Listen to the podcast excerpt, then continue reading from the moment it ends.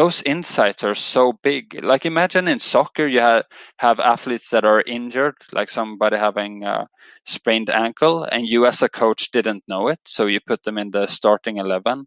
Like that's that's fucked for the team, and it feels like in the hospitality industry with with all these uh, bravado and the, the head chefs not opening up for a two-way street communication people feel afraid to talk about these issues which again if we make the steelman sucks for you if you care about performance because then you will have a shitty chef or a shittier chef which you don't know about and then you will put pressure on him eventually or inevitably and then you will have a shit dish. And you could have solved that if you were to have better communication Welcome to another episode of the Burnt Chef Journal, hosted by myself, Chris Hall, the founder of the Burnt Chef Project. This week's guest, I'm incredibly, incredibly excited to introduce you to. His name is Joar Svensson, and he is a sports performance psychologist. He joins us to talk about so many different subjects, talking about performance within teams, talking about mindsets, talking about development, effective communication, language this is packed full of information for both managers of teams within hospitality and also individuals. No matter where you are in the world, there are some takeaway points from this episode, so I really do hope that you enjoy this. Following on from this conversation, Joar has very kindly agreed to do a free group session for an hour and a half on Friday, the 2nd of July, whereby we're hosting a select number of people talking about the subject of motivation and we'll do an hour and a half workshop with him. So, for more information about that, please head over to our website uh, and also over to our social media channels at the Burnt Chef Project on Instagram and Facebook, and you'll find more information and links on how to get involved there. Without further ado, let's crack on with this week's episode. Lamb Weston are your partner in potatoes. We're a leading global frozen potato manufacturing business with a wealth of experience in offering a portfolio of high end and quality products on a consistent basis. We supply the pub, casual dining, QSR sectors. We believe in well-being free potatoes and we are very proud to support the Burnt Chef project. Here to offer our support and help for those that need it and any solutions that you need for you and your business. Hi. Hi, Joel. How are you doing? I'm good. How are you? Very well, thank you. Very well. Glad to awesome. uh, glad you can join me, sir. Yeah, I'm glad to be joining. Joel, if if I could just ask you just to explain to the listeners exactly sort of who you are and uh, what what it is uh, that sort of got you into psycho, psycho, psychology and your background, please. Yeah, sure. First, my name is Joar, as you heard and I'm 24 years old and I'm a sports psychology consultant. I don't know really how I got into psychology. I think I was around 18 and was trying to figure out what I wanted to do after high school.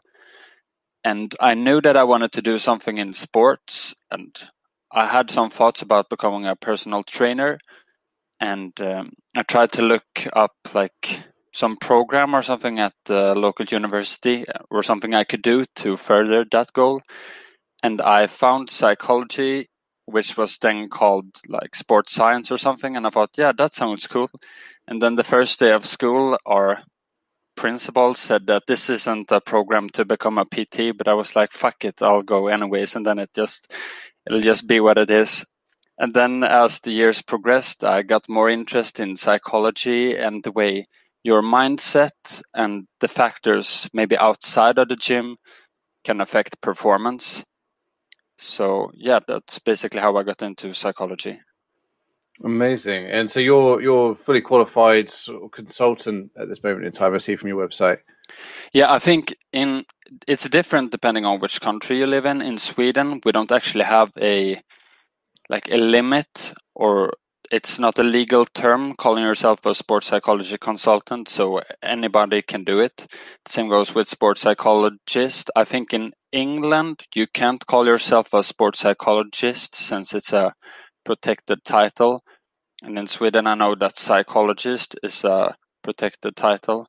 but basically, the difference is for those who don't know that psychologist and sports psychologist are more concerned with clinical issues, so like real depression and uh, yeah, I think it's mostly depression, maybe perfectionism, whereas I am more concerned with performance and the factors behind performance and more of a holistic yeah holistic perspective. So when it's really bad you go to a sports psychologist but when you just want to improve your performance your stress levels and learn how to manage sort of things you go to a sports psychology consultant usually interesting and in terms of then performance uh, you know performance related issues that come down to psychology what sort of things are there that that would impact someone's performance um, whether it's be through sports or through you know occupation how much time do we got?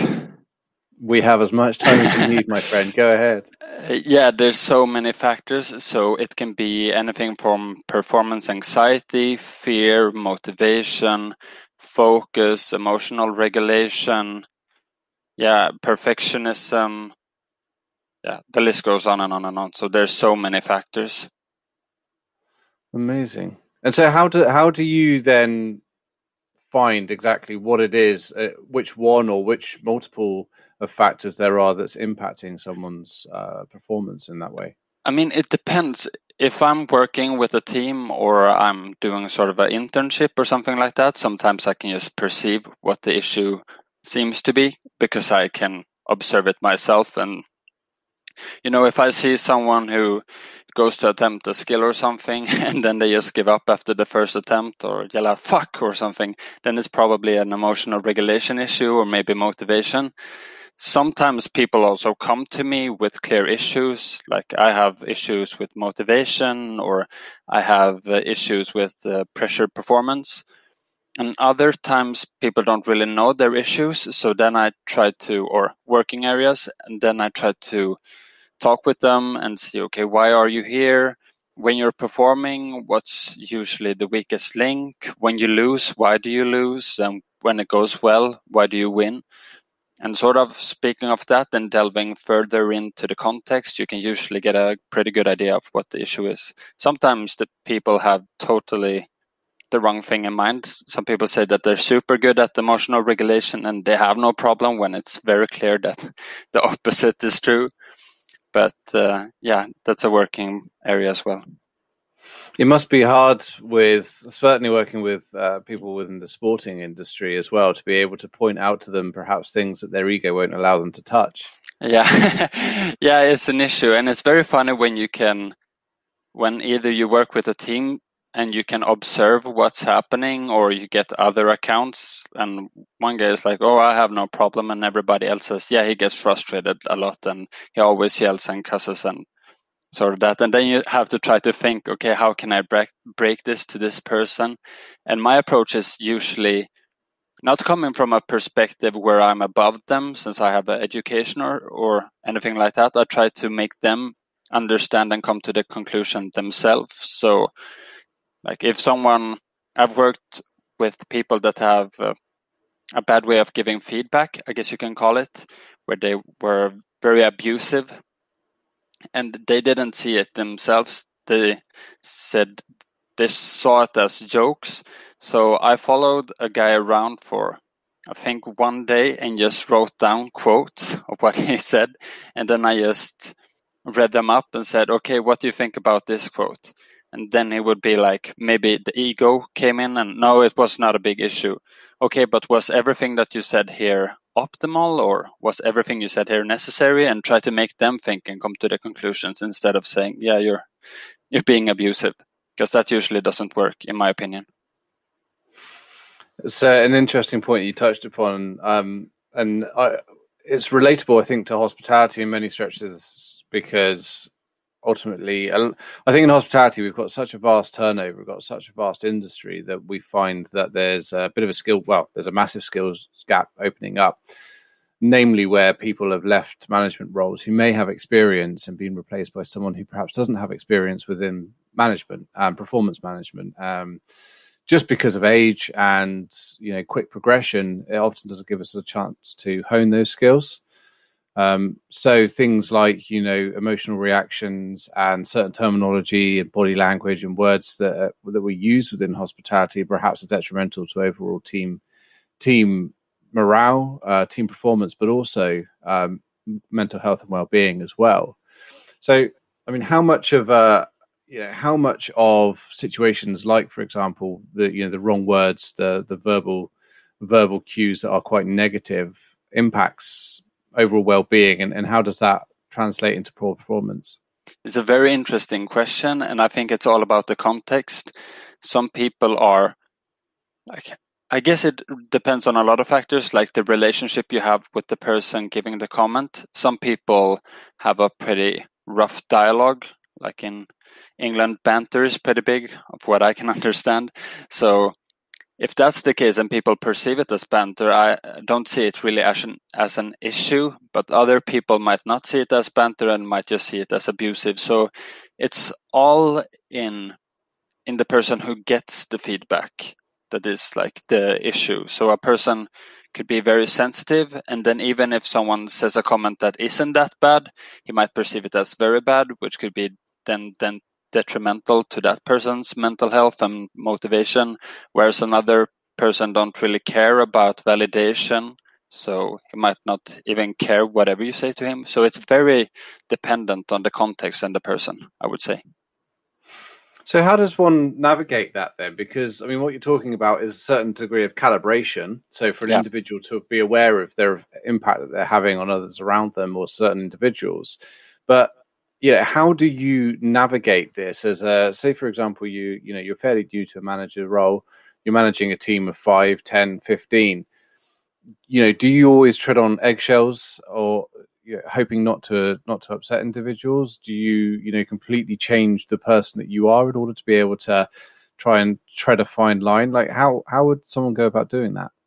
I think the first thing you have to identify is starting with yourself. So let's say that you're a chef. You probably have goals. It could be getting Michelin stars, or it could just be running a fine establishment. If your goal then is to get, say, Michelin stars, you have to think about okay, what do I find most important? Is it saying things that feels good or is it saying things that will boost performance and being optimal? And the answer should probably be saying things to be optimal and improve performance because otherwise what are you doing?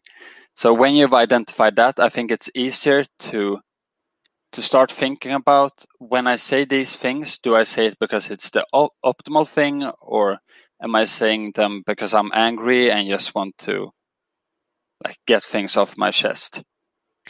And because it's very easy you know when and it's I, I think for people that hasn't done that much reflecting it's very easy to you know get emotional when someone maybe overcook something or does something stupid like uh, cut a carrot wrong or something where you think like oh this is such an easy thing. Why the fuck aren't you doing it correctly? And then you want to tell them what the fuck are you doing? Get in the fridge or something for five minutes. But if you think about it is that the optimal thing for performance? You're just taking out one of your chefs into the fridge for five minutes so the other guys have to work overtime. You never see in football that someone takes out a player and just lets the rest of the players pick up the slack. So probably not an optimal thing. And if you come from the mindset of I want to do what's optimal, I don't care myself if I get super stressed, if I have to take a lot of shit. All I care about is performance. Then it's easier to make those decisions than if you're if you don't have a goal and it's kind of wishy-washy. It might sound stupid, but I think it makes a big difference. Yeah, and it's do you know what you you sparked something off in my head. Something that my uh, rugby coach used to say to me all the time, or say to us as a team, was that they could train you to be able to play rugby and to use your skill sets and develop your skill sets. But once you're on the field, you're completely autonomous. You're on your own. You know yeah. that it, it's their job as a coach to be able to provide you with the skill sets and the resilience and the confidence to be able to execute things whilst you're on the field because they can't they can't intervene. They can't do anything to change it once you step over that line. And that's quite an interesting uh simile if you like for for what you've just said because you know how many of us within the working environment always have to have that control and pull people away and you know divert people away from either a making mistakes or b not spending time with them to be able to build their resilience hey? Yeah.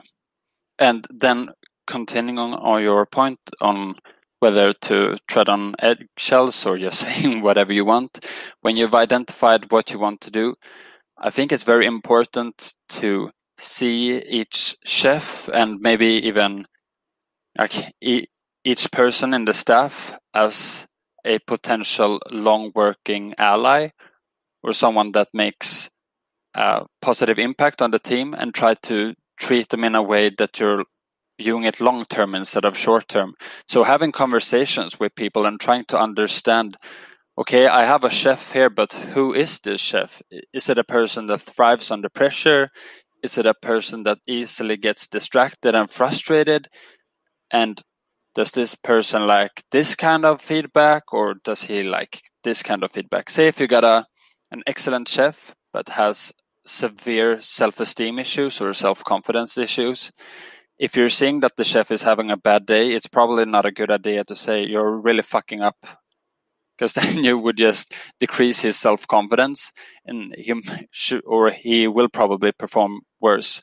It's better to say, "Come on, man, you're a good chef. You can do this. You just need to focus," and then maybe have a focus drill or something in mind that he can do that you can practice on and you can perform them very, quickly like a couple of seconds and then get in line so try to boost him whereas you might have a chef that's very arrogant who is good but thinks he's the best chef in the world and he might have to be taken down a notch. He might be like doing five things at the same time because he thinks he can when in reality he can't. So he might need to be taken down a peg. So it's very yeah, it's very context and individual dependent. And I don't really know why why there are so many things or why so many people see it as one solution fits all. Because in i mean in cooking you don't cook everything the same way. It's not like you cook lobsters the same way as filet mignon or something like that. So why why would people be the same? Or wouldn't be the same?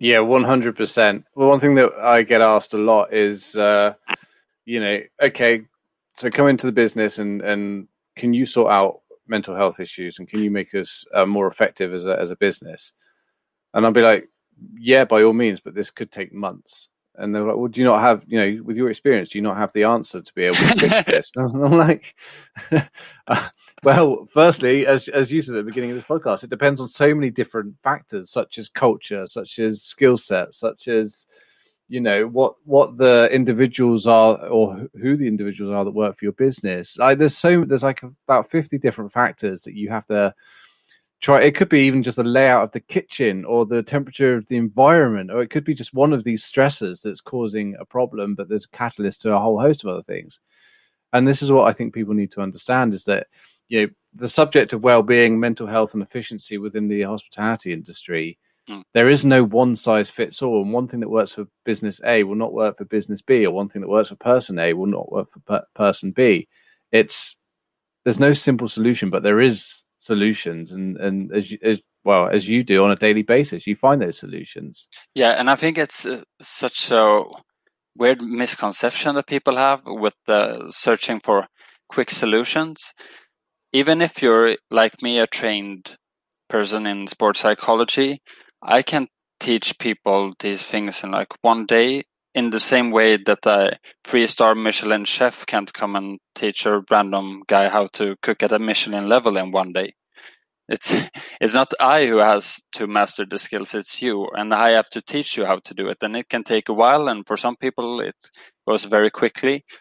And some people might be very very ingrained in a certain culture, which I think you've spoken about a lot in the podcast, and might have an unwillingness to change and have the mindset this has worked in the past, so it's going to work now. And everybody's just too mentally weak nowadays. And when I was a chef, I used to work 16 hours and then I worked an extra eight hours at another place or something like that. Whereas, yes, that might be true. And even if you went through that, did you succeed because of that or did you succeed despite of that? It's very easy to conflate the two. Yeah, definitely. That's one thing. Again, I hear a lot is that you know back in my day, people you know, people weren't working you know short hours, eight hours, and you know the, the youngsters who come into the industry now are asking what time breaks are and how long they yeah. get, and, and and how dare they ask that sort of question? And you say to them, well that's not that unusual in every other industry. This is something that you you know you're you're required by law to have these times. you know, just because you're a martyr and you know you've done it and times were different back then. This is a new age now, and we need to start looking at how we adapt to this, whilst also being able to you know keep a mind's eye out for our well-being of our staff. Um, yeah.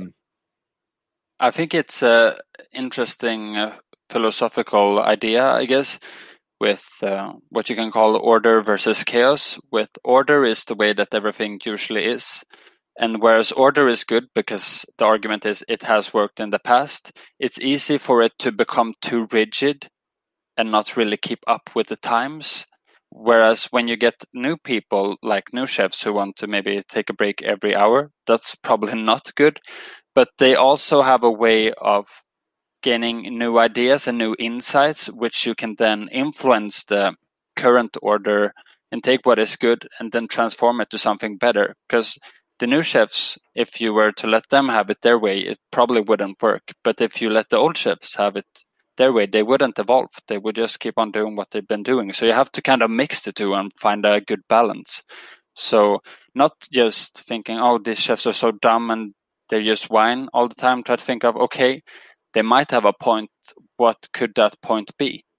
And for new chefs, I would say the same thing. Try to try to take up the mindset of the beginner. Okay, I'm new here. This guy has been working maybe 20 years at a top level. What can I learn from him?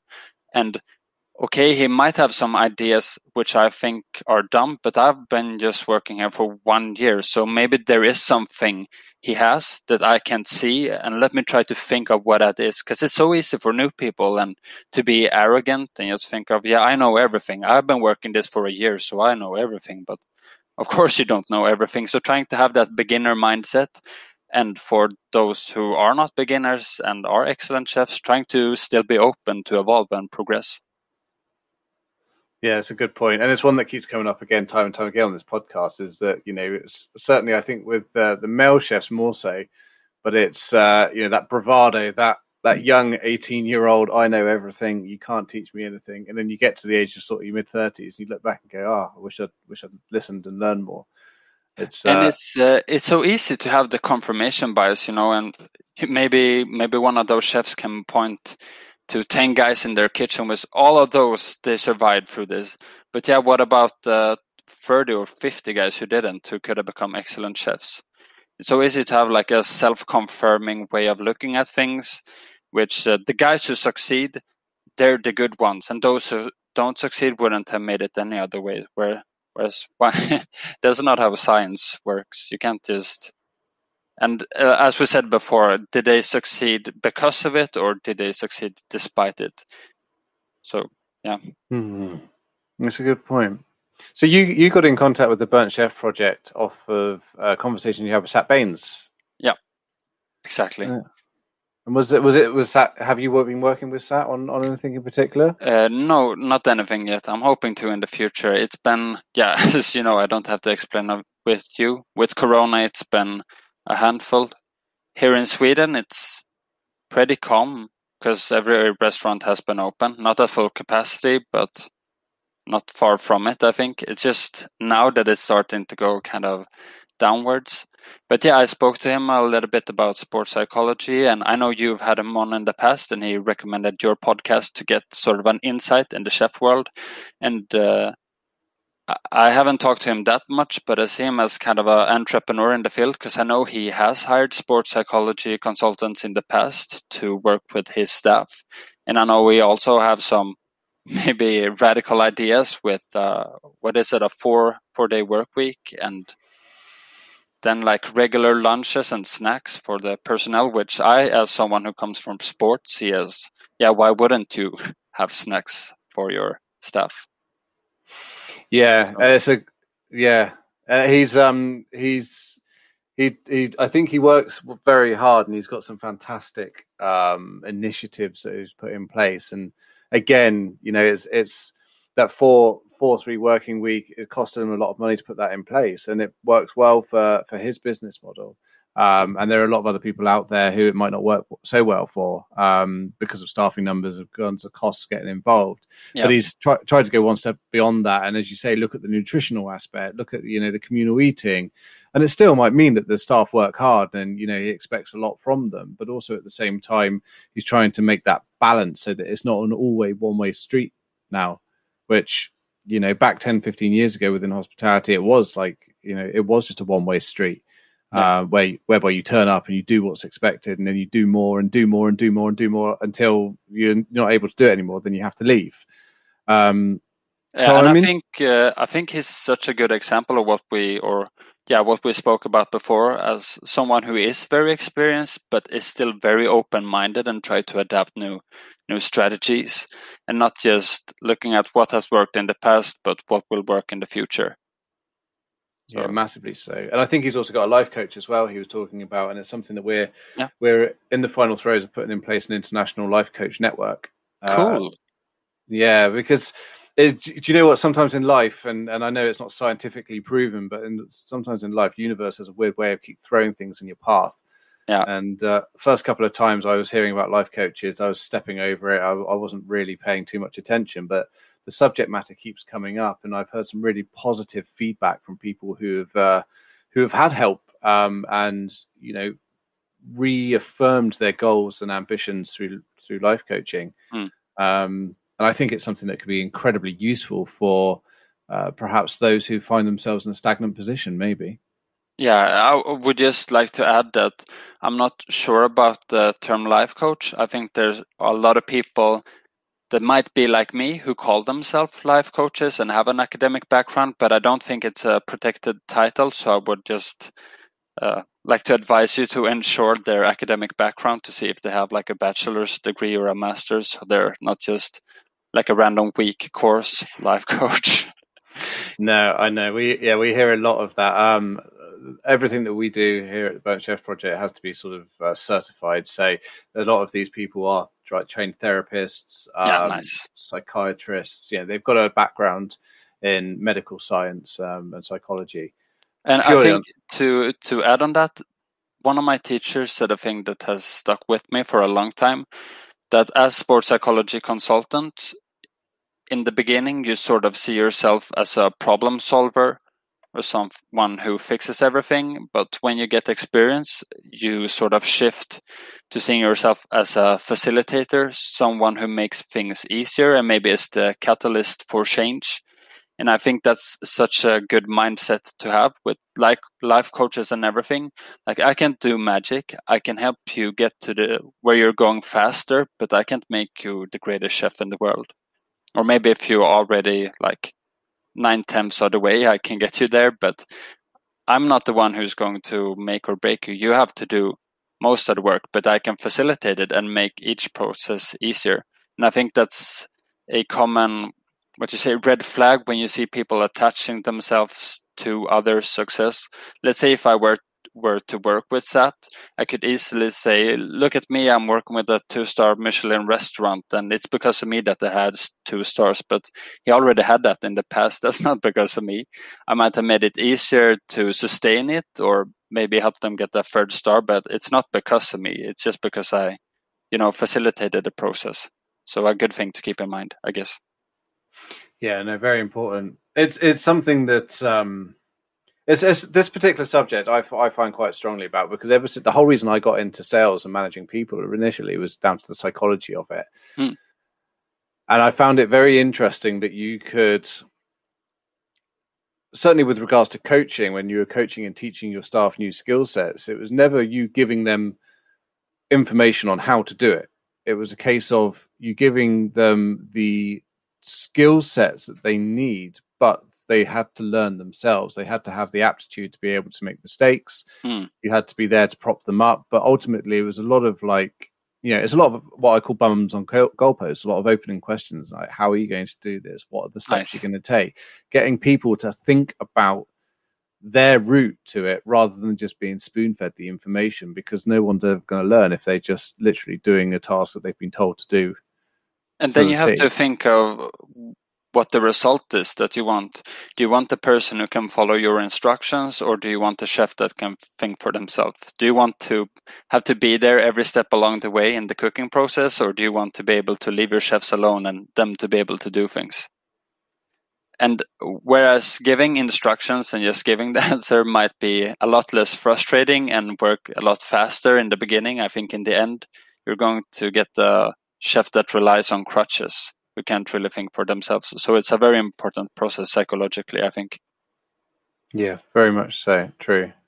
So I'm intrigued then because obviously you're not from a hospitality background. You listen no. to um, a, a, whopping number of podcasts, so thank you for that.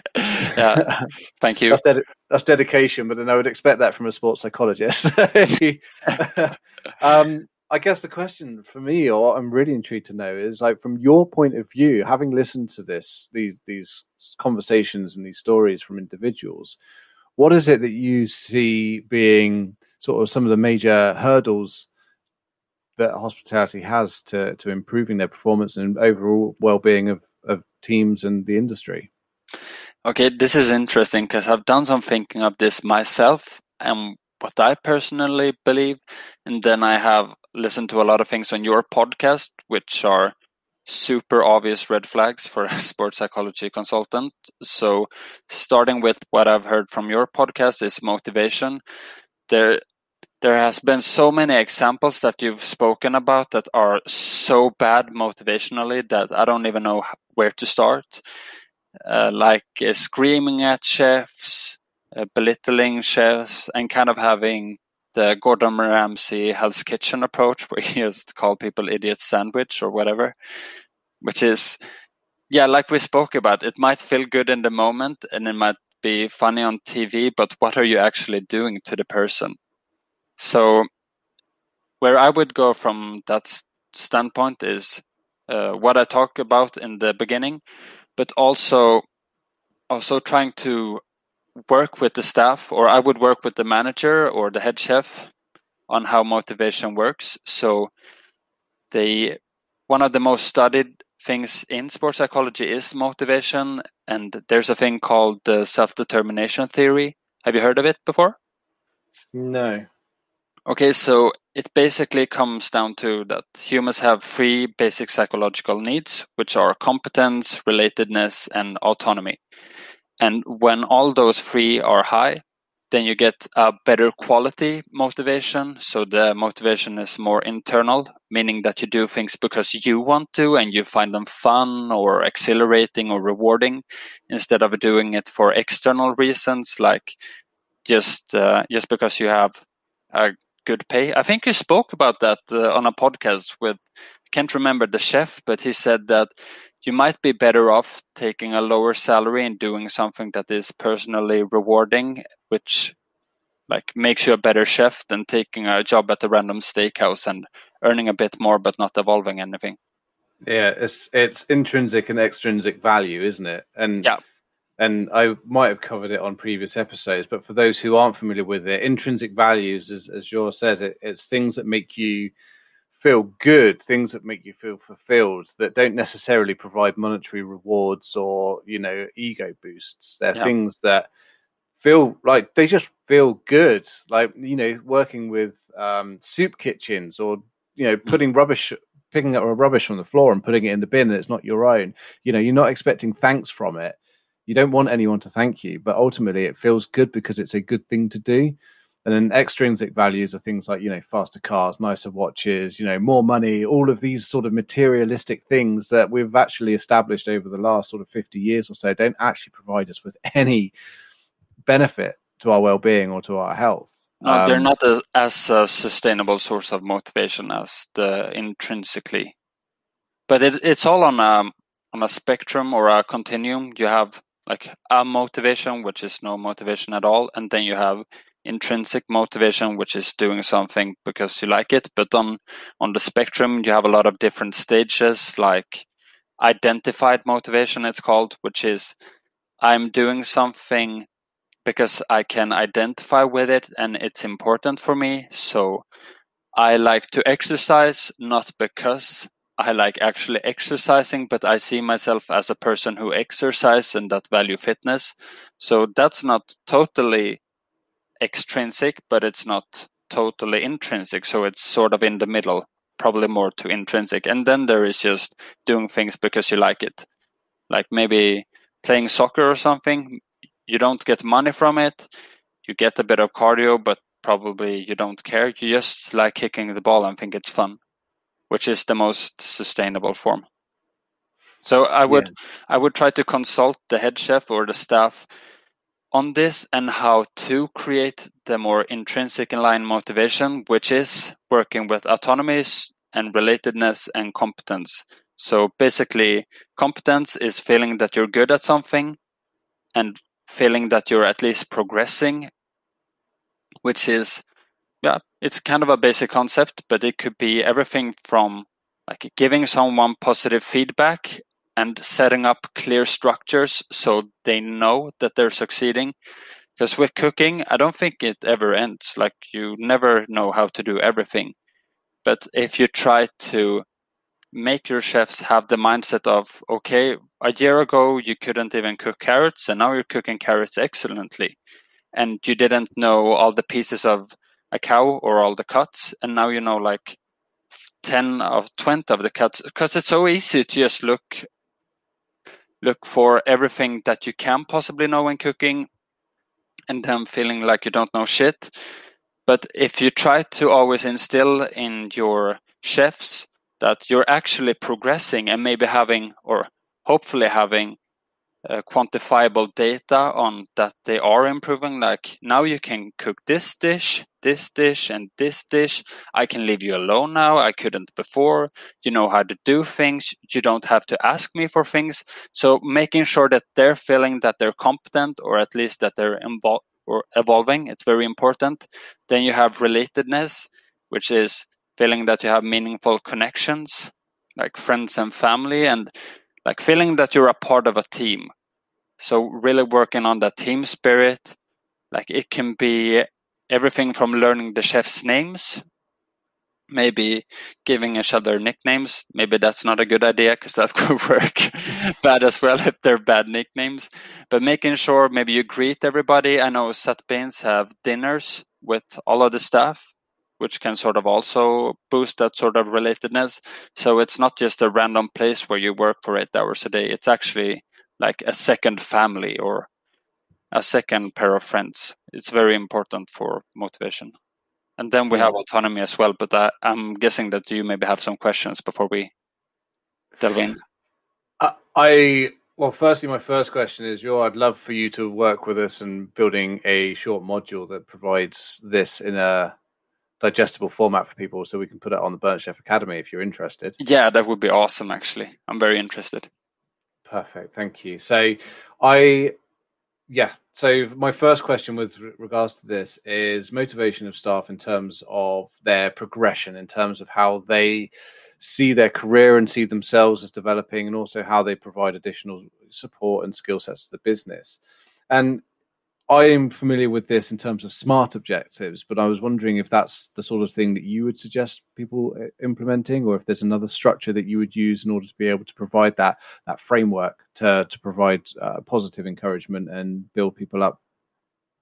Okay, so firstly, I would inform the head chef and the staff on how to, like the basic principles of motivation. So that they don't need me anymore, that they can do it themselves, that they understand how things are working. And then, in terms of uh, competence, I would like to have it very clear, so so that the chefs can easily identify that they are improving, setting up boundaries, and you can do that uh, with goals, like taking. I work a lot of, in gymnastics, and there you have a shit ton of skills. I don't even know how many, but probably a thousand plus. So it's kind of the same concept that you can never come at the best level and learn everything. But I can say to my gymnast, okay, what skills would you like to learn? Maybe this, this, and this. Okay, let's say I want you to learn these skills in six months. Is that doable? And mm-hmm. then they might say yes. And you can do that with chefs as well, working with goal setting and kind of kind of what they want to do. And it's obviously tricky because you can be in a situation and and in an environment where they have to like learning three things in a half year isn't enough. But working on that process and having clear identifiable identifiable goals are that's a good start i think. Uh, are you are you familiar with um, smart objectives the acronym? Yeah that's like uh, i think maybe second week in first grade in sports psychology. So yeah, yeah. but sometimes I think I think you know, so the hospitality industry in itself, generally speaking, time is time is quite short. So reviews, one to one reviews, they might happen in many businesses, but they perhaps don't happen regularly, or they might happen infrequently, which also has such a negative impact on people's well being because it feels, yeah.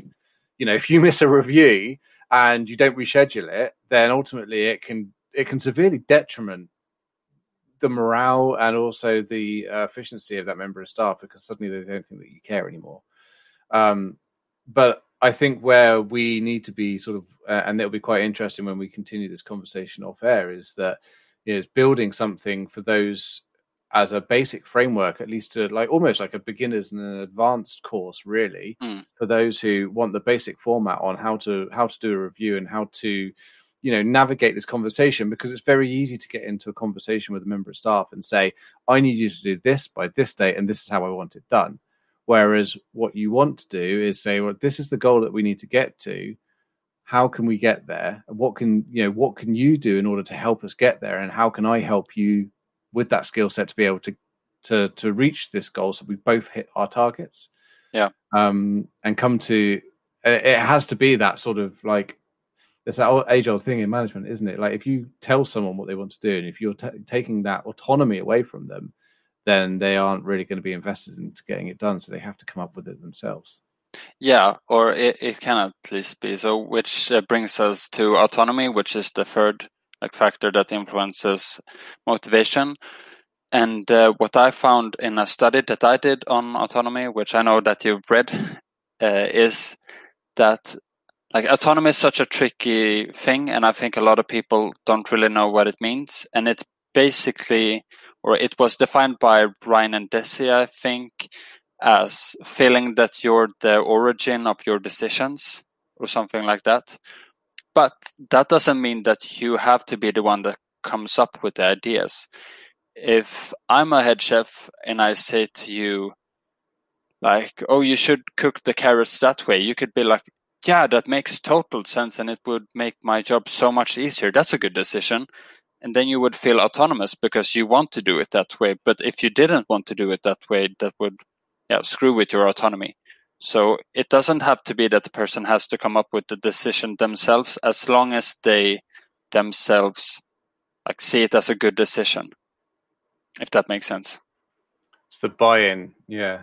Yeah. It, it does but I, like I think one thing that a lot of, especially in leadership, if you're not used to working in this way, you tend to, and I know I, I felt like this once upon a time before you take that that you trust yourself with this particular format. But I know that many people out there will probably be thinking, well, I don't want to don't want to provide that level of autonomy just in case it backfires and they don't want to do it and they don't want to work with me. And yeah. But but I think that's also a misconception about how to work with autonomy. Like giving someone totally free reins isn't good for autonomy because then like there's too many options and you don't know what to do. That's like a restaurant having, you know, that some restaurant has like 200 dishes on their menu and you're like, what the fuck am I going to order? You can't really make sense of anything. And that's not good for autonomy. I think what you want is well structured boundaries and then to be able to make good choices in those boundaries. So let's say I have a gymnast and I want him to get good at a skill, or let's say I want him to get good at free skills. I could tell him, okay, what skill do you want to start with? Because then he gets to pick. And for me, it doesn't really matter. He could start with which one he wants. Doesn't really make a big impact on performance and I could say, okay, I really think we need to focus on this skill. How many attempts do you think that you should do? Because then he has to make a decision within like a well structured boundary. So he will still feel a bit autonomous, but we will also get to where we want because as a head chef or as someone who is more experienced, you know the right answer. He should do a shit ton. But so just letting him pick freely and he'll be like, yeah, five is probably enough. No, it's not enough. And we all know that that's not enough. But maybe setting a bit of a boundary. So I think someone in the line of uh, 10 and 20, what do you think? And maybe he'll like, oh, 15. Okay. If you think 15, then do it. And maybe sometimes you can afford to let them make more decisions. Let's say you think 10 to 20 is optimal and they choose seven, then okay, you can do seven if you want to, because that gain in autonomy might be more impactful long term than that like three extra attempts. Because you have to think if you have a really motivated staff they will work their butt off to do what's necessary to become better and they do it because they want to become better. Where you're not up their ass and breathing down their neck all the time they're still going to work to become better. They might even work at home. But if you have if you're up everyone's ass, they might even screw you over just because they dislike you so much and because the motivation is shit. And it probably contributes to the turnover that you've spoken about. That people don't feel motivated and they don't want to work in that environment because they're not autonomy supported. They don't feel relatedness. And when you're called a idiot sandwich and a fuck up, you probably don't feel that competent either. So it's like wrong on every account. It is, yeah, and we're starting to see now with um, with uh, hospitality in the UK is is returning back to normal at the time of recording this, which is the um, first week of May, and uh, we're starting to see the sheer volume of people not not coming back to work from hospitality. Mm. Um, it's quite interesting because a lot of the teams, even the teams who were looking after staff's well-being, now are, are finding that they're short-staffed because people have have had this breakaway um, from quite a tough industry. Um, so they're now looking at, you know, God knows where they've gone to, whether it's retail or just just changed jobs completely. But there is a, you know, there's a big concern around the number of people in there. So, you know, motivation is is one of the key things. I'm really keen to to hear your thoughts on an, any other areas that we as an industry can start to try and address so that we can encourage more people to stay in this industry long term. Just before we go into that, I just want to make a clarification, which I had to do with the coach that I worked with one time, which is we can still push people super hard, but we have to make sure that we're doing it in the most optimal and sustainable way that they're that it is they who want to push themselves. So when we're talking about motivation, if someone fucks up, they have to hear that they're fucking up, but you can say it in different ways. You, you don't have to be like, oh, you fucked up. You could be, okay, I don't think this is good enough. I know you can do better, and but this isn't good enough yet. So work on it again or do it again. Maybe think of this this thing and this thing and this thing and try to talk with the individual to find the optimal way to give feedback so that it is maybe autonomy supportive or confident supporting when it i mean sometimes it's very hard to make it autonomy supportive. Sometimes shit just has to get done, but have to keep it or try to keep it in mind. So you can still push people as much as you want and as much as they need to, and you should, but keep in mind that being a chef at the highest level is super exhausting and it's very demanding. So try to make it as sustainable as possible and do the best you can because it will make a big difference long term And just on that note, before we move on as well, in terms of this sort of feedback, you know, often in the in the heat of a kitchen or even front of house, I mean, everything we're discussing is applicable to all of hospitality and, and team team mentality. But when would you aim to give this feedback? Because often enough, it's quite a busy environment, and you know, during services, uh, is is that a good time? Like in the in the moment when the thing goes wrong, uh, it's all about context. So you have to think yourself, okay, did this person just slip up and do they know that they slipped up? If that's the case, you probably don't have to tell them. But yeah, I think it's hard to make that because it's so specific. Sometimes you have more time, so you can you can say it. And sometimes it's very simple things, like say it's someone overcooking a thing constant or consistently. You can just say, okay, try to take one minute off the cooking time and I know you can do it or something like that. And it's fast and sometimes you have to have longer conversations but doing that in the middle of service is probably not a good idea. I mean in gymnastic once someone is doing a routine i don't stand there and shout point your toes point your toes or you fucked up there because that's probably not good for for their performance. So you have to think of yourself and maybe since every head chef has once been in their situation try to think yourself what would i like in that situation? Do i know that i fucked up yes. Do I need to have it over me for the rest of service? Probably no. But if it is something that impacts performance in the dish, you have to say something. So I think empowering chefs to know the basic concepts of motivation and then making the decisions themselves. Because I will never know as much as a head chef does about cooking, but I know more about motivation. So if I can get them to understand motivation and how to work with it, they'll be able to make the best decisions and they probably have a very good sense of it already. It's a good point. I've seen i've just had a flashback to one time when i was learning to manage and uh, i was trying to change the outcome of a situation whilst it was happening. And i was and i was trying to provide constructive criticism and feedback during the course of this interaction with uh, it happened to be a member of staff and a customer. And uh, yeah safe to say it blew up in my face um, the the individual felt felt incredibly pressured that they just walked away.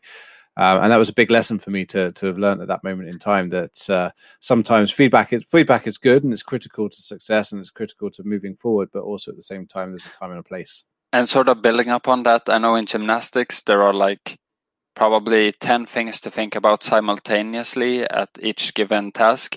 And let's say if someone fucks up five of them, I can't say that they should think of the five because that's too much. So try to think, try to say what's most important and what's most pressing. Like let's say someone totally overcooked steaks all the time and then they cut the carrot like one millimeter too thick. You're probably better off saying to focus on the steak than the carrot because that will ensure that they put the focus on what is most important instead of just you know too many things at the same time, but then everything goes to shit. So yeah, one hundred percent, one hundred percent. So just going back then, so motivation is one of the key things that you've identified. But what other things perhaps are, are there that you can you can point out that might be of benefit? I think the one of the biggest things aside from I would say that motivation is the biggest thing for uh, management. But for the chefs, I would say that the biggest thing would be lifestyle hands down. What I've heard with uh, talking to different chefs and on your podcast is that the lifestyle is so fucked. It's like sort of beyond repair almost. I think I see like chefs as sort of athletes because at the highest level, I mean, they train the same time, probably a lot more. A lot chefs they have to perform every day, and I mean, chefs can even compete, and I think if you're going for a Michelin star, it's almost like a competition, or it's very much the same. But then you have, let's say, these athletes then who work 16 hours a day, and then for the rest eight hours they go out partying, smoking, taking drugs, they eat like shit, and they don't sleep. Like, where would you find an athlete like that? There or there doesn't exist any top level, or if they do, they can't do it sustainably. So I would say just fixing your lifestyle, which is something I do as a sports psychology consultant, helping people find structure in their life outside of work. Because if you don't, if you sleep like shit and you eat like shit and then you also smoke a lot and take drugs, you're going to be broken before you come into the kitchen. And then what fuck can you do? It's like ordering meat and then you get like 10 soggy, maybe moldy pieces of steak. Like, what can you do with those? They're already fucked before you touch them. So, how do you expect making them like Michelin star steaks? That's such a good point. That's such a good point. And I keep referring to being hospitality as like, you know, being a, a sports professional because your body is being put through yeah. your body and mind is being put through like such strenuous conditions that if you're not looking after yourself like an athlete does, how are you expected to keep that performance high? Yeah, definitely.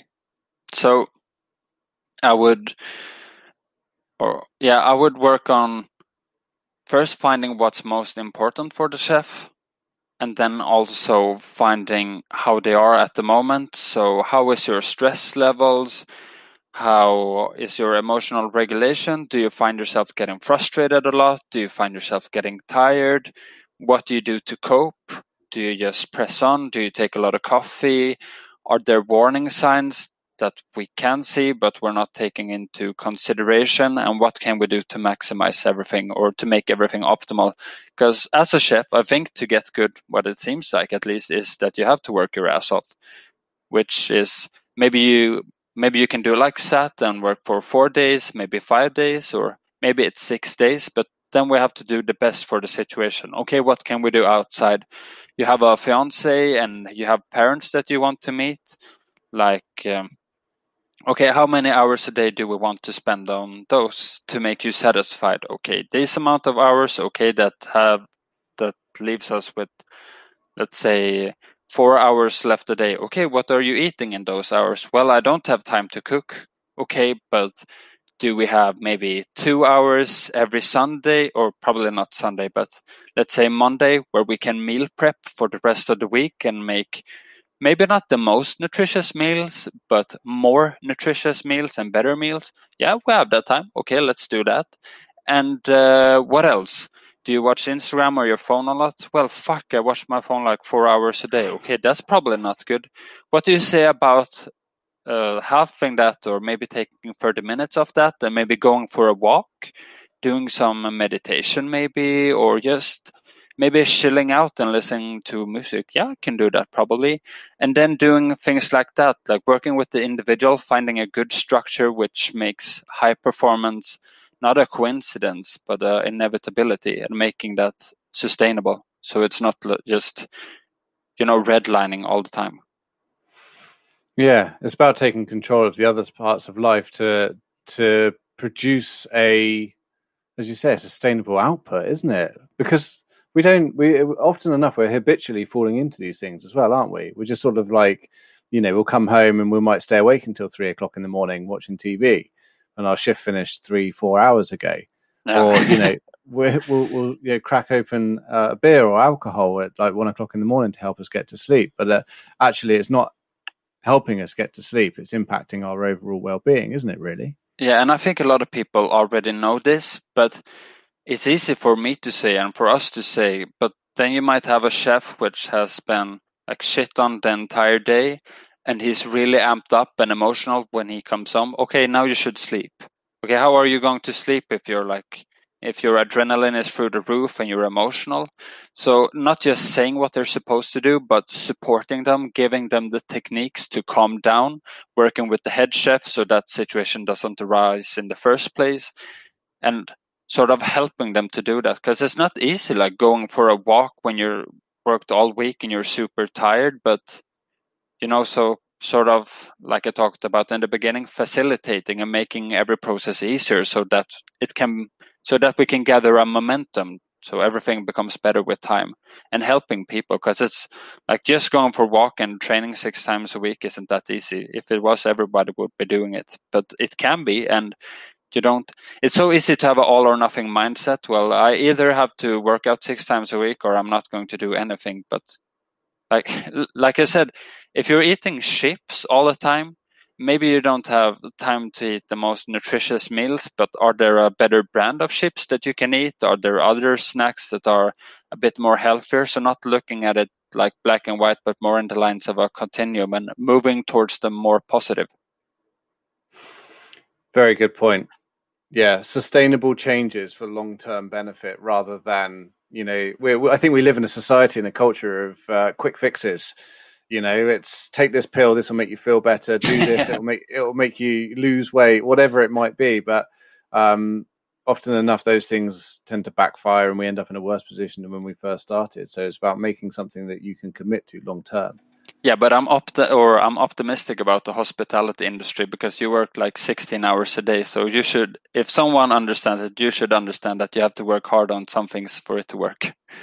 Yeah yeah. Def- definitely. Yeah Definitely. I mean, we're we're looking at we partnered with um, a UK charity called the Drinks Trust, and they're going to provide us with um, sleep. a sleep module in order to ha- help people uh, regulate their sleep better uh, and cool. understand more more about their sleep. And then we're start, starting to tackle these more fundamental questions about nutrition, about sleep, about the benefits nice. of exercise, um, and you know motivation. As as this you know we've discussed already on this podcast, will play a big part in that as well. So I'll be very much looking forward to to working with you on that and trying to build something that that benefits and benefits the industry and benefits individuals long term, really. And uh, that brings me to to another thing or two other things. Uh, which the first one is there's a thing called deliberate practice, which is gaining more attention in the sports psychology world uh, recently. There has been this uh, idea that you have to work 10,000 hours to become good at something, which is totally bullshit. It's actually if you look at the origin, it's a misquote. There was a study, I think, reviewing how much time professional musicians had played their instrument. And then that guy was interviewed and the findings was actually that it varied a lot. I think some did like 4,000 hours, some did 2,000 and some had done 20. And then he just said like, yeah, it's something like 10 hours. And then that became like the headline and it became a thing but if you think about it, let's take a subject that everybody probably hates in school, which is math. Like you don't become better at math banging your head against the book for 10 hours a day. You have to do it deliberately and trying to understand, okay, why am I doing this? How does this apply and how does it work? So like if if I were to give tips to uh, somebody to become a good chef, or if you would, I think you wouldn't say cut a carrot for 10 hours a day and then you'd become super good at a carrot. Okay, speaking realistically, are all those 10 hours the same? Are you doing, do you have the same amount of focus for those 10 hours, the same amount of motivation? So it's easy to just think more is better. But if the performance lessens, so at let's say hour two, you're at 50% performance, hour four you're at 20% then you're doing fuck all for the rest like hours. So trying to think of what's optimal. There's a thing i think it's called the ringelmann effect. Have you heard about it? No. It's uh, i don't know if it came from a study but i think it did. It's in tug of war and they found that if you got one person pulling on each side they pull 100% or at least close to 100%. If you got two guys on each side, they pull about 90% each, so 180% in total. If you have seven guys or eight guys, maybe they do 70, 60% each. And then if you have five guys, they do 50% each. And then if you do the maths, that's 500%. So you've already lost like five people there in uh, in difference if everybody would have done a hundred percent. I hope my math is correct there, but the basic concept is that it's like a slacking effect that you know that because or social loafing it's called that because there are other people around you sort of rely on them to take up the slack. Yeah. So I trying suppose... yeah so trying to have that perspective of just having more people yeah I, I guess it's the basic or a classic idioms, the more chefs make a worse soup or something like that. Too or many it, cooks. Yeah, yeah, too many cooks. It's something else in Swedish, but I know it's uh yeah, so that concept applies because you you rely on other people and they have done weird experiments where people sit in a room so they have like five actors and then one real person who sits in a room and then in the room next to it there starts appearing smoke and the actors know it's just fake so they just sit there. And then they time how long it takes for the real person to move. And in some i think in some occasion it took like 15 minutes or 30 minutes. And it's not just like a bit of smoke it's super heavy smoke filling the room. And it's because you just look to other people to make the decision for you. Like okay if they're not moving then i should probably not be moving as well. But trying to think for yourself like fuck there's a lot of smoke coming from that room i better check it out or run because i can die so trying to to have that mindset of social lo- loafing and more is not always better Yeah, it reminds me of a, a, conformity study that I watched of a. I don't know if you've seen it of a lady in um, a doctor's waiting room. And when she gets in, there's an actor sat on the chair, and the actor every time a beep goes off, the actor stands up and then sits back down again. And after yeah, a few goes, after a few goes, this lady starts doing it, and before you know it, the room fills up. She's the only one left in the room, and the beep's going off, and she still stood up and sat down every time. And then all of these new people who aren't actors are starting to follow her. it just goes to show, like, I think we're we're bred in this. Uh, we're bred in society to follow rules and to follow others before us. But um, again, it's it's about creating, I think, an environment and in work and you know, at home or wherever you are, whereby free thinking is celebrated, providing it's you know not going against the grain too much. Yeah, and I think it's not as cut and dry as like the Ringelmann effect that if there are free people, they just do 70%. But I think trying to have that mindset, like a head chef being as a football manager, as I know Seth has talking about, like, okay, if I want this chef to get good at that task, if I let him do it at eight hours, how good will he be at the end? Okay, probably not as much. So let's say I let him do that for five hours, then maybe a break, uh, one hour break, and then two hours more. And I know a lot of chefs will probably think like, "Fuck!" Then I lose an hour. But what if in that break he recovers and do the work with a hundred percent intensity instead of fifty? And then you've actually gained time because Okay, if you do the math, if you have two hours, 50%, that's one hour. And, or uh, let's say three hours, 50%. No, no, because that's too hard math. Four hours, 50%, that's two hours. And let's say he takes a one hour break and just do two hours, but he does it 100%, then you have two hours. So it turns out to the same amount of effort and the same amount of improvement. So what would you like then? Would you like your chef to just slave over something eight hours in a row, or would that? I think one hour is a bit extreme, but would that fifteen minute break be better for him? Would he like that more? Probably yes. Probably better for motivation, and if performance is the same, why wouldn't you do it? Yeah, and it brings me on to the subject of presenteeism and the fact that in the industry, there's billions, and I mean billions of pounds wasted a year as a result of presenteeism, which is where individuals aren't uh, exhibiting um, exhibiting illnesses, but are not well enough to be at work. So they're not optimum. They're not they're not performing efficiently because they're not well. Mm. Um, we've just partnered with a data company whereby we can actually survey businesses now, and we can survey individuals and find out what their their state of uh, mental health and physical health is give them practical tips on how to improve that but also attribute a cost per person of the fact that there's fires that need putting out like yeah. you're talking about with your your example um, so that business owners for the first time in, in whatever can start to actually attribute a cost to poor performance as a result of presenteeism or staff not being you know efficient or looking after themselves or or being looked after. So you know actually attributing a cost to well-being and the impacts that that's having on their business. So i think it, it changes the dynamics massively of of these sort of conversations and allows people to perhaps you know if they don't understand the reasons why you should look after your staff as assets and well-being then it attributes a price to it. Yeah, and I think it goes in line with what you talked about and the turnover. Let's say you have 10 chefs. If if you invest in like the data company that you talked about and the nutrition help or maybe sports psychology consulting or performance psychology consulting or a life coach or something like that, it might cost a bit in the short term, but what if you can keep seven out of 10 of those guys instead of one of 10? What would it cost to try to train up six new people then to make up for the, yeah, the people that you lost?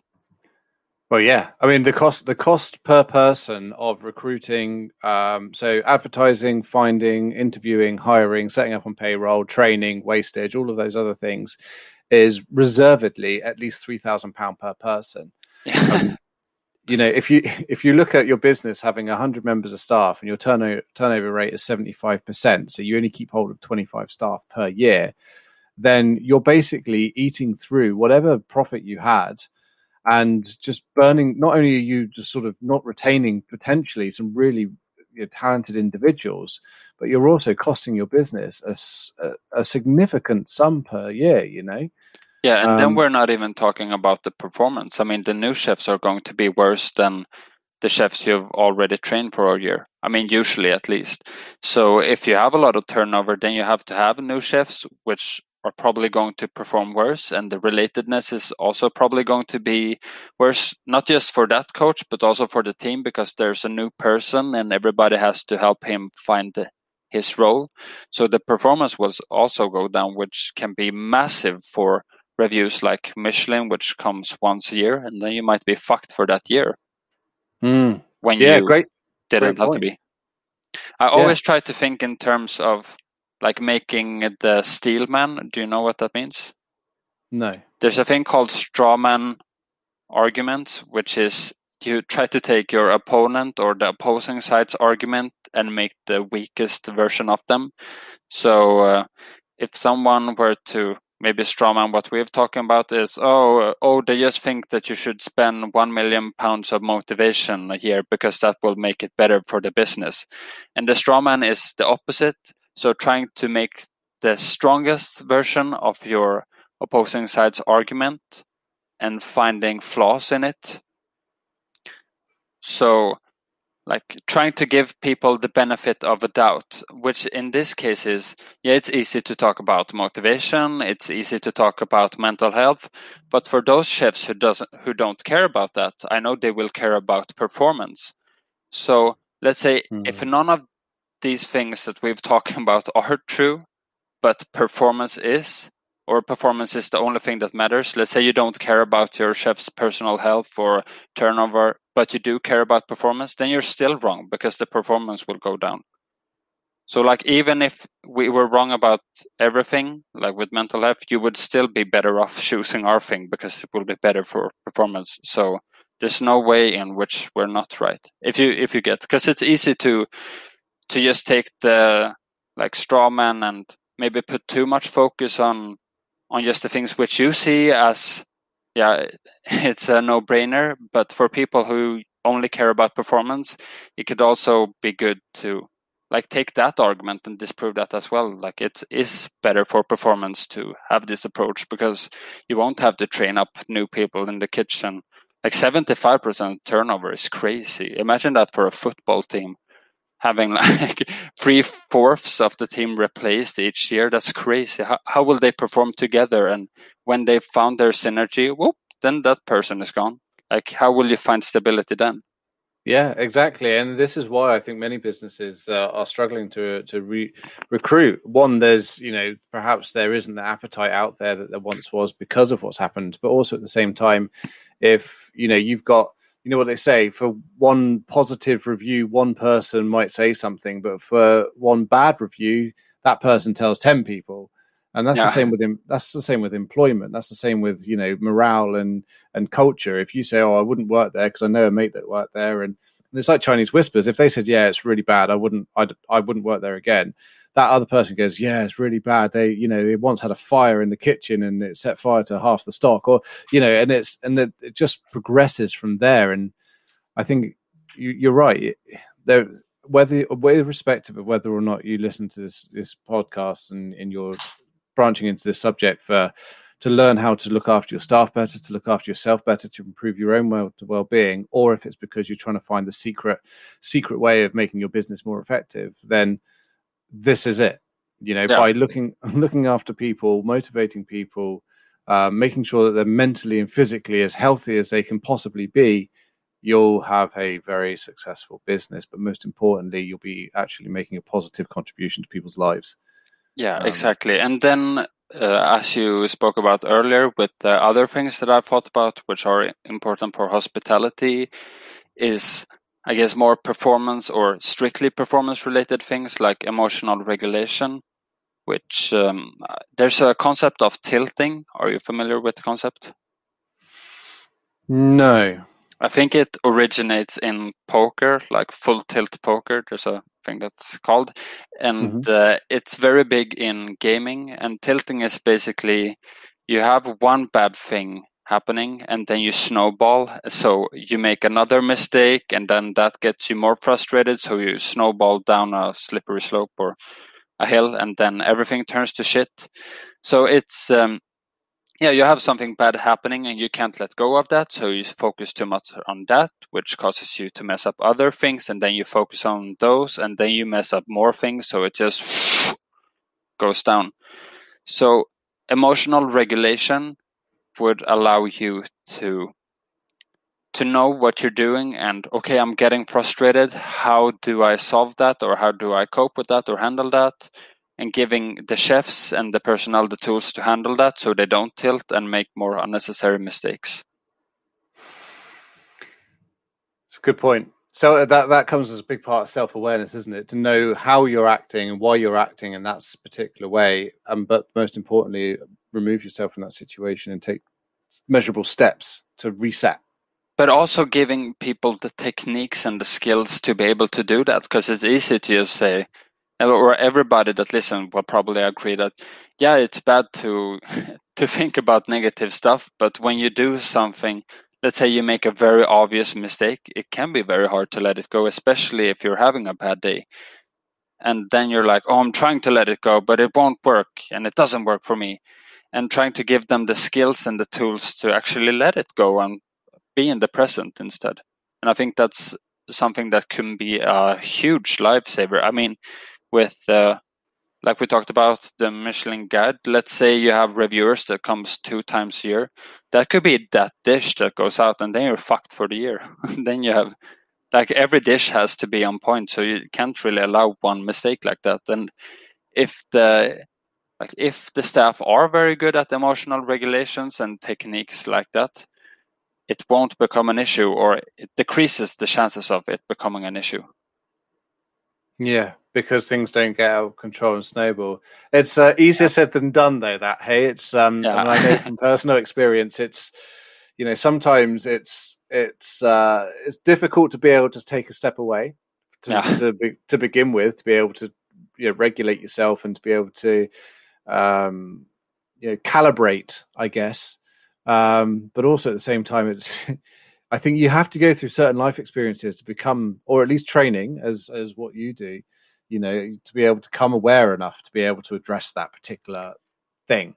Um, and I think you know, the the issue is in two parts. You can see it from a coach's perspective, which is okay. I see one of my cooks it looks like he's frustrating. He's having a hard time. Okay, I got to do something to get him to not tilt. And then him to, yeah, find a technique and work with the staff well enough that he knows how to handle that. And then also from the chef's perspective, okay, I can feel myself getting more frustrated. I have a, I had a fight with my girlfriend last night and I'm feeling bad. Okay, I'm really on edge. How do I deal with that now?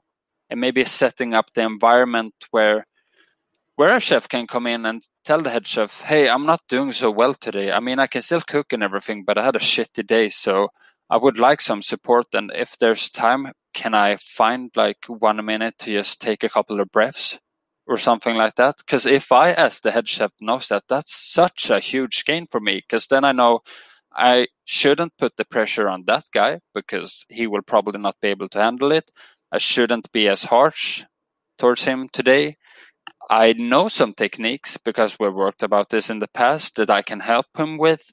And oh, there's a 10 minute break right now. I can just tell him to go out and take a couple of breaths and I can take his station.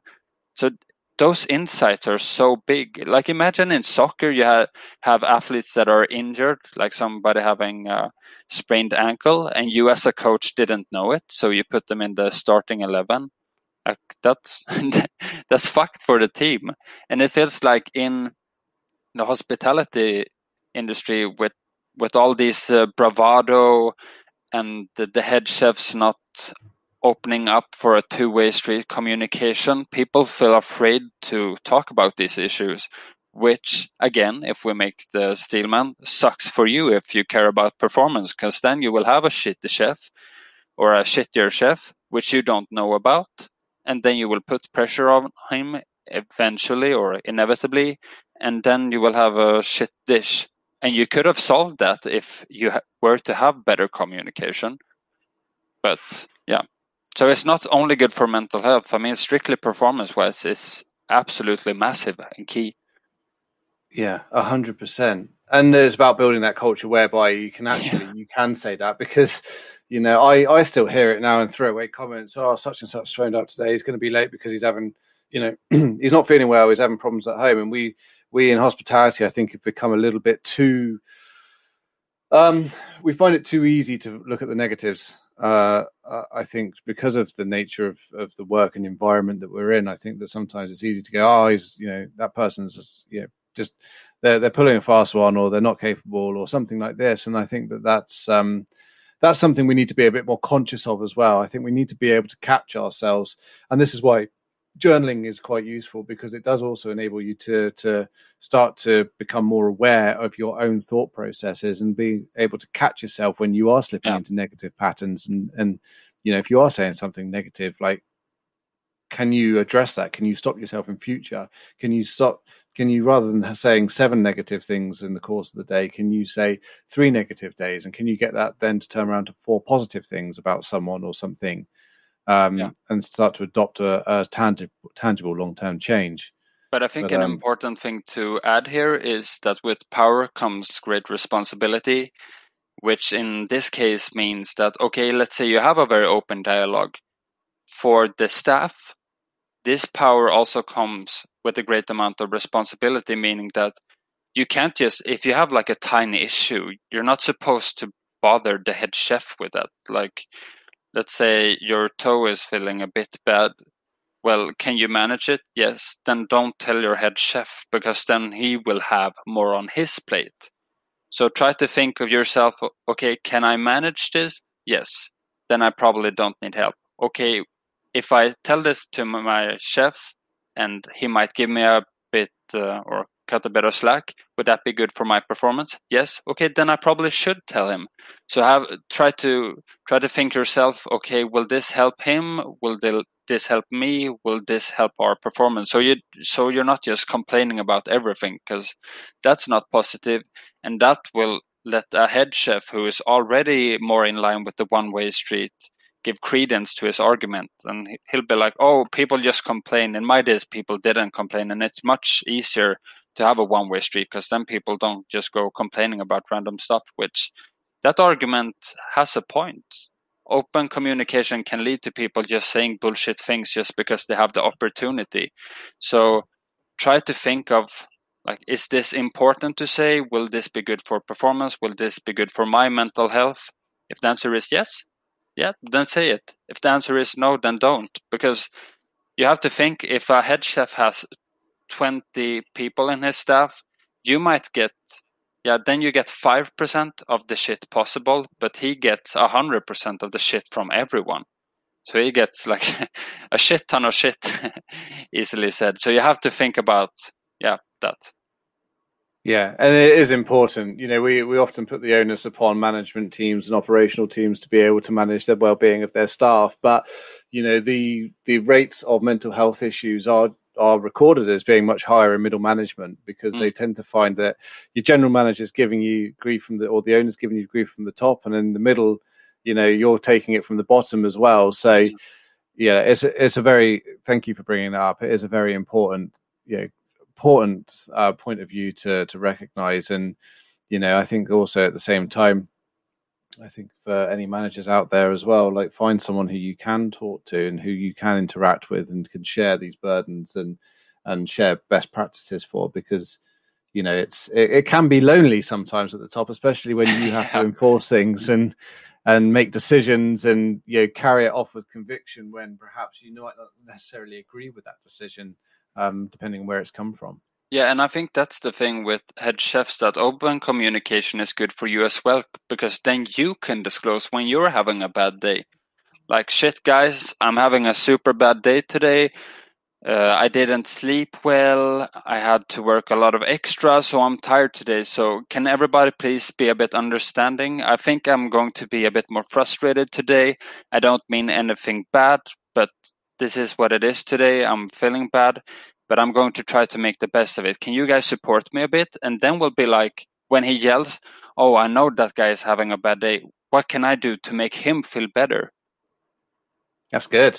Yeah, yeah. and then power and vulnerability as well, isn't there? Really.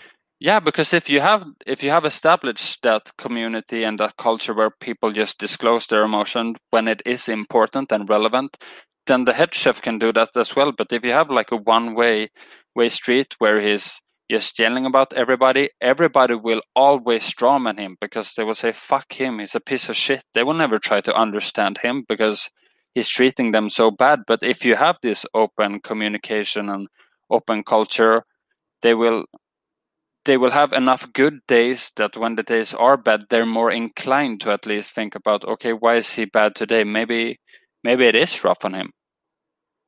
Which yeah. you would want as a head chef because then they might pick up your slack instead of, okay, he's giving us some time to breathe. I will fuck up now, or oh, he's having a bad day. Fuck him. I will just fuck off, or you, you know something like that. Because it's so easy to get in that mindset. So establishing that culture, and it's not about like cutting people slack for things that you shouldn't. Everybody should turn up on time. If the bus is late or something like that, the bus is late, then you maybe have to take a better bus in the future.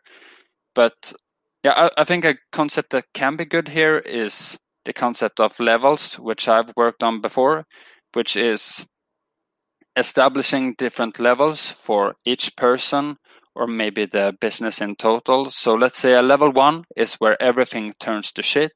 You're having a super bad day and everything is shit. Okay, what can I still expect from you today?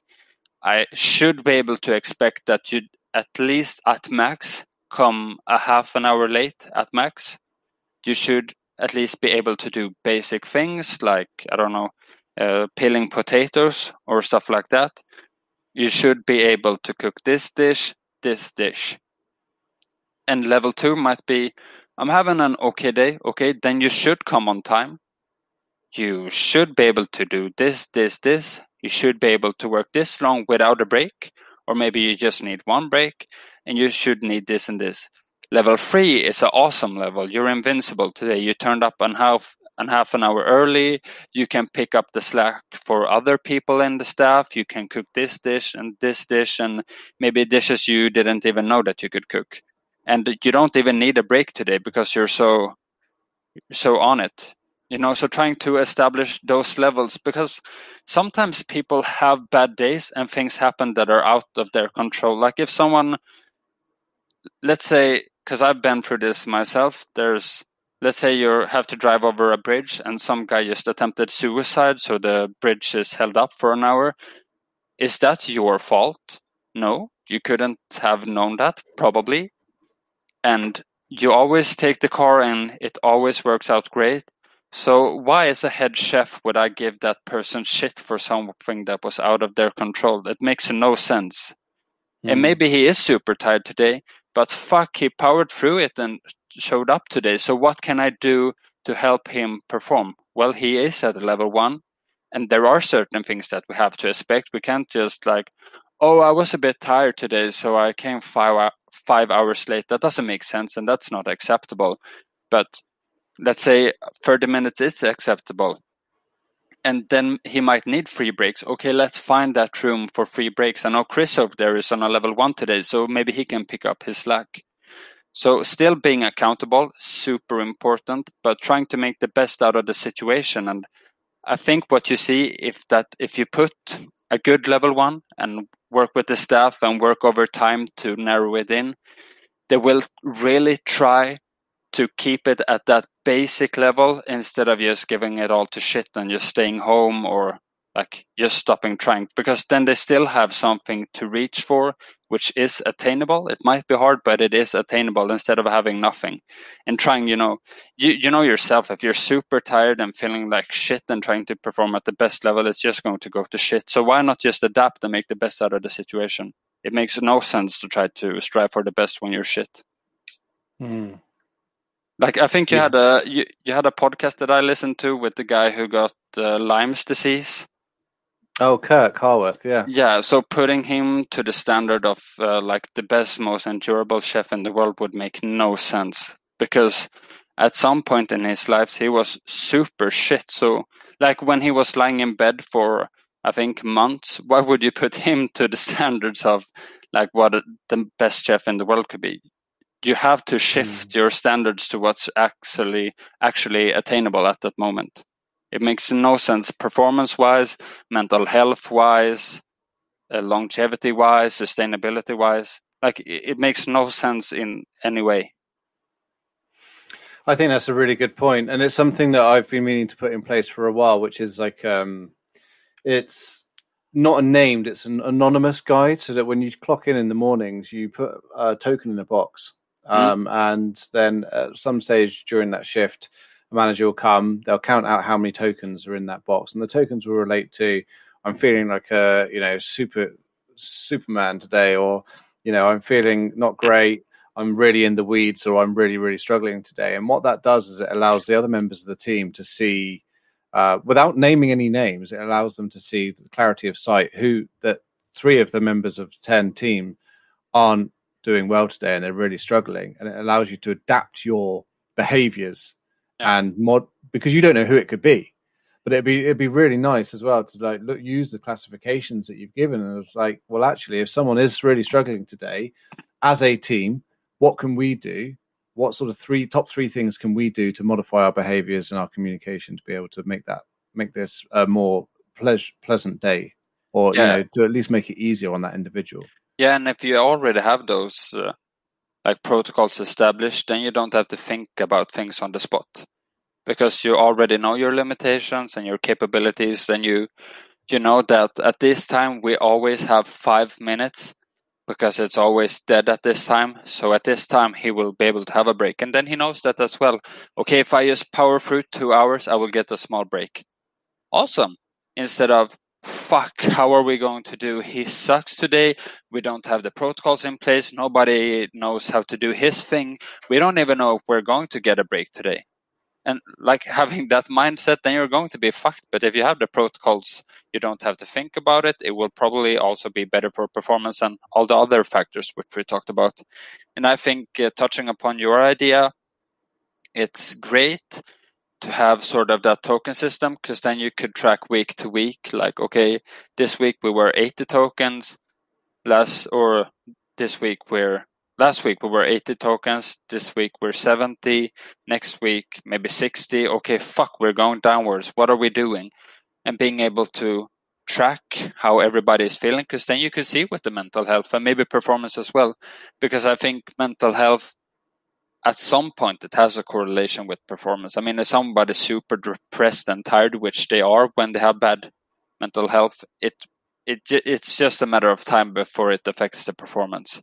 So being able to track that, but I would also say then as someone who has a solid ground in science that you have to make it very clearly defined what a level one constitutes as and a level two so people don't just willy-nilly put in one token or two tokens or three tokens. So defining and it, it can just be as simple as let's say put in three tokens, that means that you're filling 8 out of 10 or 8 to 10 out of 10. Putting in two tokens mean that you're filling maybe 5 to 7 out of 10 and putting in one token is yeah 1 to 4 and then you've identified it a bit it's not perfect but it's better than nothing so people just don't willy-nilly put in because mm. feeling great what does that mean it's nobody knows. Well, it's it's all perceptive, isn't it? It's it's individual and unique to that individual. So, you know, it's it's about ultimately it's up to you as a, as an individual to be able to know where you are in terms of your resilience and the, and again though with mental illness and if you are you know, experiencing depression or PTSD or anxiety or anything like that sometimes you don't know your ups from your downs or your ass from your elbows. So it's uh, uh, you know having been there i know that some days you, you don't even know what you know you struggle to work out what day it is or what your name is sometimes. So it is difficult but i think it's important that you know if the if we're on the subject of normalizing this conversation and bringing awareness and ultimately these sort of processes whereby you can open this dialogue and that you can provide a platform where people can at least register how they're feeling or you know it's it's important so that others can then manage their behaviors and emotions around them in order to be able to make it a more suitable and safer working environment. But I think uh, I think a good thing to add is that as someone from psychology, self perception is something that we struggle with a lot because everything is not as easily testable like maybe chemistry where you can just do an experiment and then something happens and you know that x caused y.